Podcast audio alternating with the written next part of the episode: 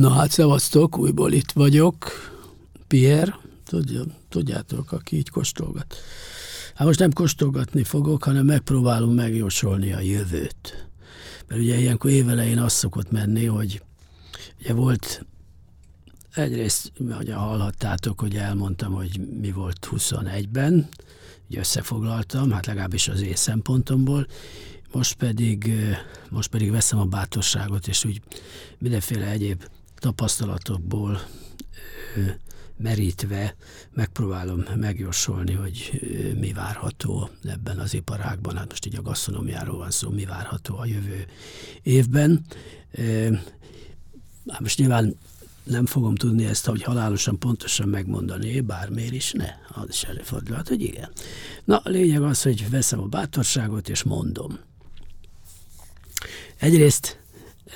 azt már azért lehetett látni a múlt évben, meg sőt az előző évben is, tehát 2021 ugye hát ez a járvány időszaka, hogy hogy ugye az a, ez a házi őrizetes, hogy mondjam, étkezés, ez ugye két, két dolgot erősített. Hát egyrészt ugye az nagyon kézenfekvő magától értetődő, hogy a, hogy a házhoz szállítós üzletágat azt nagyon-nagyon feldobta. Ezért egyébként ugye ez az egész házhoz szállítós díj óriási fejlődésen ment keresztül, és ennek, és azt gondolom, hogy ez, ez így is marad, tehát, hogy ez azzal, hogy mondjuk tételezzük föl, teljesen elmúlik a járvány, és úgymond vissza térünk a, abba a normalitásba, amit annak idején annak neveztünk, nevezzük ezt ma új normálisnak, az, hogy az, hogy az, hogy az mondjuk megszüntetni ezt a házhoz szállítós? Hát azt gondolom, hogy nem, sőt, mivel ez közben ugye kiderült, hogy ez, hogy ez nagyon-nagyon-nagyon tud működni, és és hát persze nem hagyják magukat a házhoz szállítósok, és az éttermeknek is kell mindig arra gondolniuk, hogy, ezt az, hogy ebben az üzletágban is jeleskedjenek. Tehát ugye, annak van jövője, aki ezt, most éttermekről beszélek, akik ezt tudomásul tudják venni, és, és ezt továbbra is fenntartják ezt a lehetőséget, ugyanakkor ugye vannak cégek, amelyek kifejezetten erre, erre a házhoz szállítós bizniszre épültek, ők pedig, ők pedig folyamatos fejlesztésben vannak, tehát tudom én, olyan, annak van jövője, aki, aki olyan appokat hoz létre, hogy gyakorlatilag a fogyasztó egy-egy ilyen apra rá kapcsolódva a teljes, hogy mondjam, piaci kínálatot egy pillanat alatt le tudja fedni, gyakorlatilag hozzá tud jutni bármihez, és ez még akkor is így van, hogyha már százszor elmondtuk, hogy ugye az otthon étkezés ilyen formában nem adja ugyanazt az élményt, mint, a, mint, mint, mint az étterembe járás, de, de azért mindenki nagyon igyekszik ezen, és valójában, mivel hogy hozzászoktak, hogy, hogy, hogy így éttermekből rendeljenek, és ugyanakkor az éttermek is képesek voltak olyan ételeket, olyan kompozíciókat, olyan kombinációkat létrehozni, amelyek otthoni fogyasztáskor is majdnem, vagy akár ugyanazt az élményt tudják adni, mint, mint, mint amit étteremben, vagy maga a házösszállítás sem teszi tönkre, vagy legalábbis nem sérül a, az, az, az, az ételkompozíció. Tehát, ugye ez mind-mind együttesen azt gondolom, hogy folyamatos fejlődésben van, és folyamatosan lehet erre számítani. Így, ahogy mondtam, ugye például ezek az appok nagyon sokat segítenek, de most már van például olyan is, hát nyilván ezek inkább ezekre a fast food, gyors termék kínálatokra vonatkoznak, ahol gyakorlatilag most már azon dolgoznak, hogy egy ilyen kis emojit elküld az ember SMS-be, tehát egy, nem tudom, egy kis pizza, hogy mondjam, kis rajzot, és gyakorlatilag már a címére megy is a pizza. Tehát hogy nem is kell, nem is kell, nem is kell többet mondani. Tehát ez, ez, ez, ez biztos, hogy ez, hogy ez folyamatosan fejlődésben marad. Ezen kívül, ugye, ami azt gondolom, hogy most az elkövetkező években nagyon fontos lesz, ami lehet, hogy eddig is az volt, de ez most azt kell mondjam, hogy sokkal nagyobb hangsúlyt fog kapni, ez pedig az a fajta gasztronómia, amit úgy hívunk, hogy környezettudatos, fenntartható, ugyanakkor ebben már benne van a hulladék, hulladék kimélő, vagyis ugye az, hogy, hogy minél kevesebb hulladékkal, minél kevesebb ö, kidobandó nyersanyaggal tudjon dolgozni egy konyha. Én nem azt mondom, hogy ez a, hogy nyilván ma ebből nem tudnék túl sokat mutatni Magyarországon, Magyarországon ilyen, ilyen, ilyen típusú étteremekből, amelyek, amelyek így működnek, de elkerülhetetlen lesz. Tehát ez biztos, hogy így lesz, és akkor ugye ez egy dolog. Akkor ugye most már az, ehhez is nagyon közel vagyunk, műhús. Ugye, hát ez, a, ez, a, ez aztán az egész, hogy mondjam, problematika, ami, ami ugye a, a, a, a környezet szennyezéssel és a fenntarthatósággal ugyanúgy szoros kapcsolatban van, tehát, és most nem megy bele ennek a részletezésébe, hogy az állattenyésztés, és a többi, és hogy annak a, a környezetszennyező mi volt. A, tehát igenis, ha szeretjük, ha nem, de készül, úton van a műhús egy egy pillanaton belül egyébként eh, el fogja érni azt a, azt a, hogy mondjam, töréspontot, amikor már árban, minőségben is képes lesz a, a, a piacon eh, megjelenni úgy, hogy komoly konkurenciát fog eh, jelenteni a, a, az eredeti húsnak is. Tehát ez is meg fog változni, egészen biztos. Ezzel összefüggésben egyébként vannak ugye ilyen fogyasztói, hogy is mondjam, változások is, tehát egyelőre nyilván nem érezhető olyan mértékben se a vegetarianizmus, se a veganizmusnak a, a mondjuk a tömeges elterjedése, bár azért mondhatnám, hogy hogy igen, bizonyos értelemben igen, és én most ugye megpróbálok persze ugye magyarországi viszonyokra utalni, és itt nyilván Magyarországon még kevésbé. Ugye ennek van egy például egy olyan átvezető szakasza, amit redukció, redukciótarianizmnak hívnak, tehát nem egy létező szó, tehát ezt nem, nem is lehet így. Tehát az, ami azt jelenti egyébként, hogy, hogy csökkenteni a húsfogyasztást és növelni a, a, a, a növényi eredetű nyersanyagokból készült ételek fogyasztását,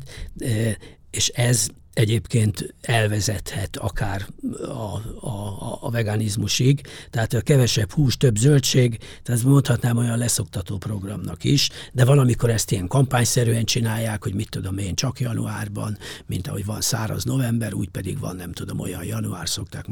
mondani, tehát ez a vege januarizmus, az is van. Tehát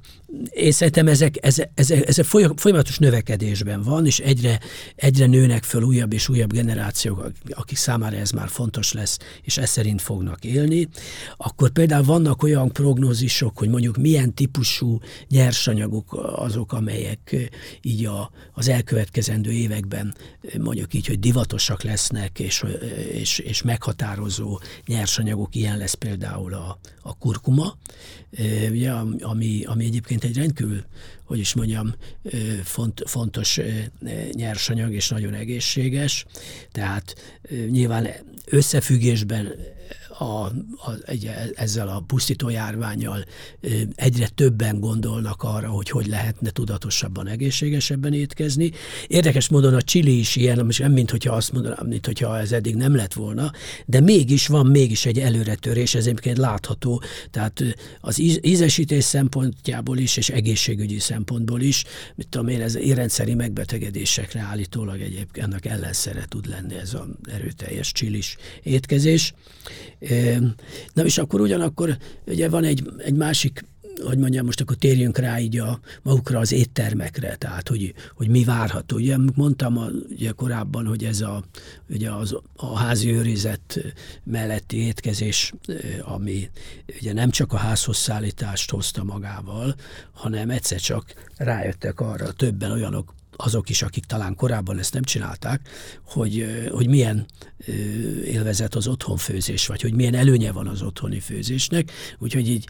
szak, a, a, olyan szakácskönyvek kerültek le a polcokról, vagy esetleg ilyen kis naplók nagymamától, meg tudom, nagynénitől, aki eddig ott porosodtak a polcon, és, és most egyszer csak kiderült, hogy mennyire használhatóak, tehát hogy ez is. Most az, az éttermeknél pedig megfigyelhető az, és hát ez, már, ez most már ez látszik egyébként Budapesti éttermekben is, és sorolhatnék példákat, hogy, hogy például egy étterem mennyire Instagram kompatibilis, kvázi, hogy maga a hely és az ételek azok úgy vannak-e, hogy mondjam, megcsinálva, megszerkesztve, komponálva, hogy, hogy a, aki oda betér, az élvezettel fotózhassa akár az ételeket, akár magát a helyszínt, vagy önmagát a helyszínbe belefotografálva. Tehát ennek egyébként megbecsülhetetlen értéke van. Tehát akármilyen mulatságosan hangzik is, és lehet, hogy vannak vendéglősök, akik ezt nagyon nem szeretik, de a vendégek ételfotói még a közepesen jók is aranyat érnek, főleg akkor ugye, hogyha ez nagy mennyiségben, nagy mértékben lehet őket szétszórni a, a közösségi felületeken. Éppen ezért például, és ez egy abszolút létező trend, hogy hogy úgy kell tekinteni az asztalt, az étkező asztalt, mint egy színpadot. Tehát azon a színpadon megjelenik valami, vagyis ez esetben ugye az étel, hogyha az a legjobb megvilágításban van, tehát hogy mondjam, jól fotózható, és egyáltalán fotogének maguk az ételek, akkor, akkor ez egész biztos, hogy ingyen marketing a, a, az étteremnek, éppen ezért nem hülyeség, hogy mondjam, a, a világítással foglalkozni, vagy olyanokat megbízni, akik megtervezik egy adott étteremnek a, a világítási struktúráját, hogy, hogy, hogy abban a fotózás az jobban menjen. Tehát mm, lehet, lehet rajta nevetni, öt percen belül így lesz, de már nagyon sok helyen így van. Aztán például mondjuk megváltozhatnak ilyen dolgok is, vagy legalábbis ö, ö, ilyen éttermi vonatkozásban, hogy hogy egyre rohanóbb életmód mellett mm, nem annyira, hogy mondjam, kényelmes már ezek a egy-kettő vagy akár háromfogásos étkezések. Nem csak időben, hanem, hanem talán,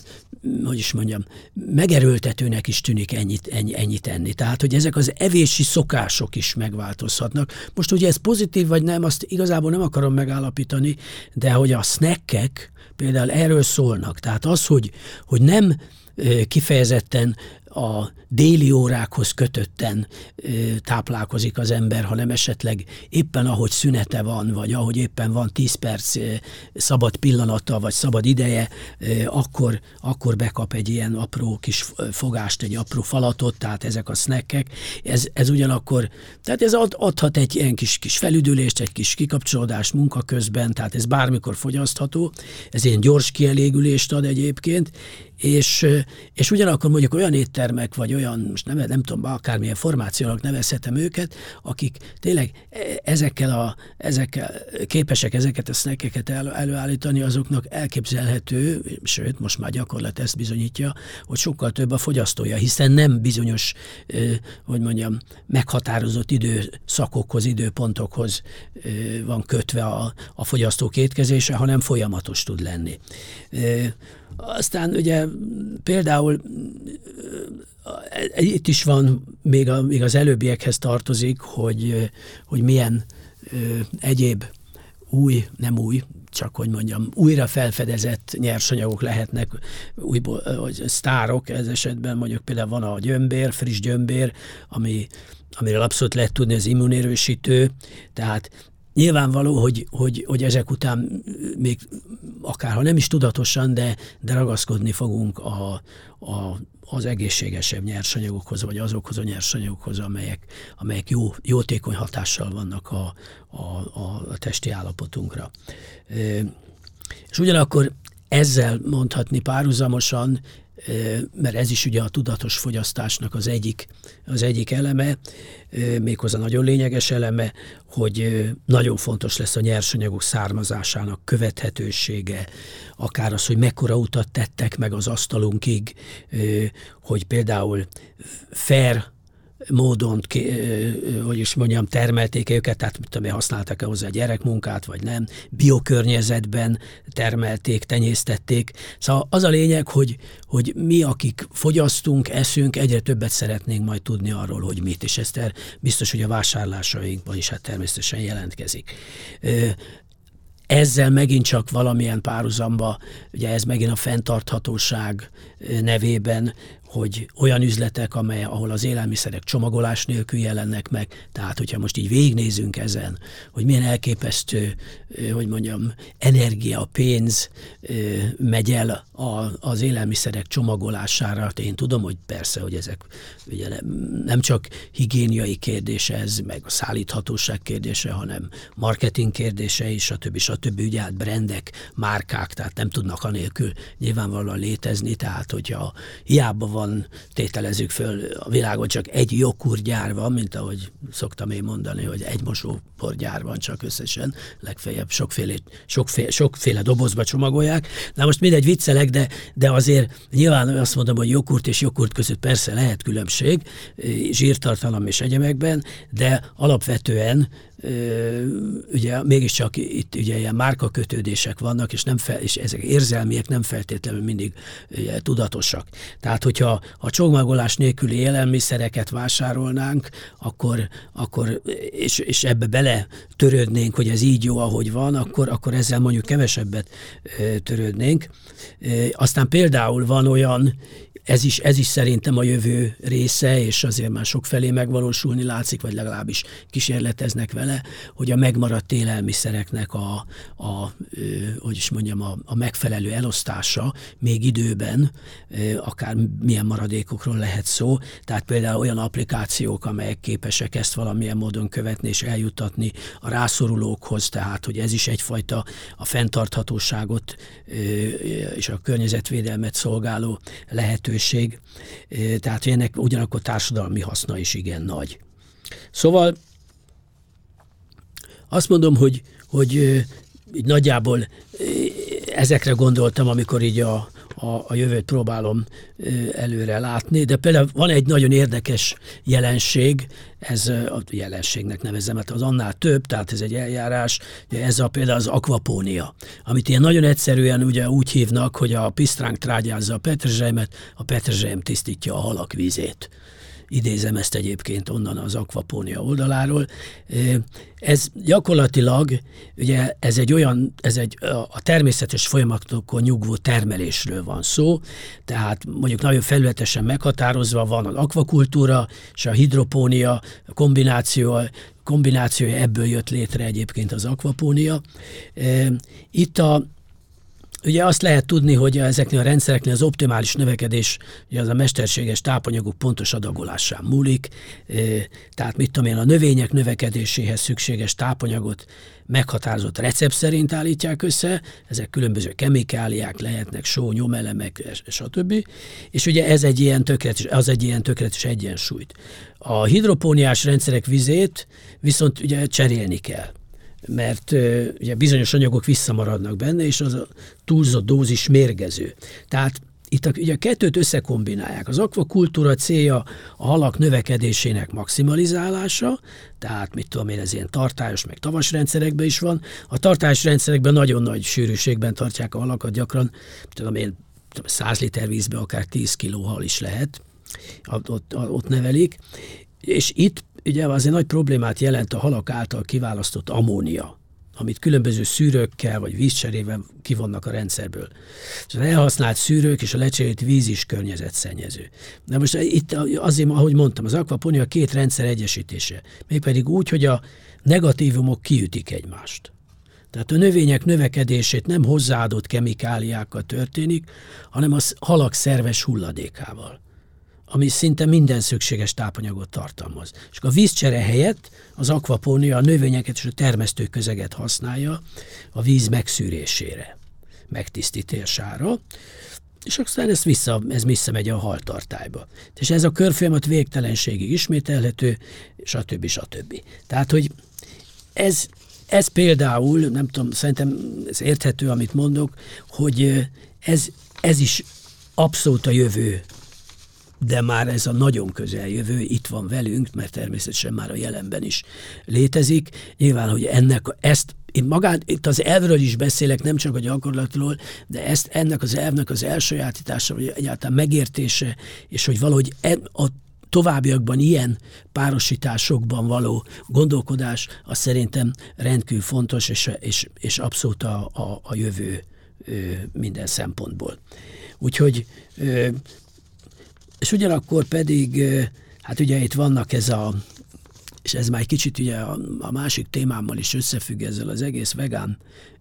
történettel is, miközben ez persze megint csak ilyen környezettudatos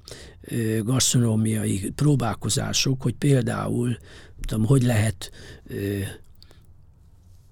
rákot, vagyis hát ez minden shrimp, hát az a, mi az a shrimp, hogy mondják azt a, na, a garnéla, vagy nem tudom, rák. Igen, tehát, hogy ezt például gyártják vörös és zöld algából, szójababból és agave szirupból. Most én láttam ilyet, ez tökéletesen úgy néz ki, mint az a gyönyörűen kis meghajlott kis rózsaszín ezért rákfarkocska, és egyébként még az igazság, hogy még ízében is hozza ezt a, ami ugye többféle dolgot megold, hát ugye egyrészt nem kell tenyészteni ezt a, ezt a shrimpet, ezt a kis rákocskát, és ugyanakkor pedig hát ez egy teljesen vegán étel tud lenni. Na, szóval nem folytatom tovább, egyelőre ennyit tudok mondani a jövőről, és meglátjuk, hogy ebből mennyi, hát remélem, hogy meglátjuk, hogy ebből mennyi valósulhat meg. Úgyhogy ezzel búcsúzom tőletek, abban a reményben egyébként, hogy azért sok minden ebből meg is fog valósulni, legfőképpen azok, amelyek így a, az egészséges környezet és az egészségesebb táplálkozással vannak összefüggésben. A legjobbakat kívánom mindenkinek, jó étvágyat, muzsikát, jó ebédhez, szóljon a nóta!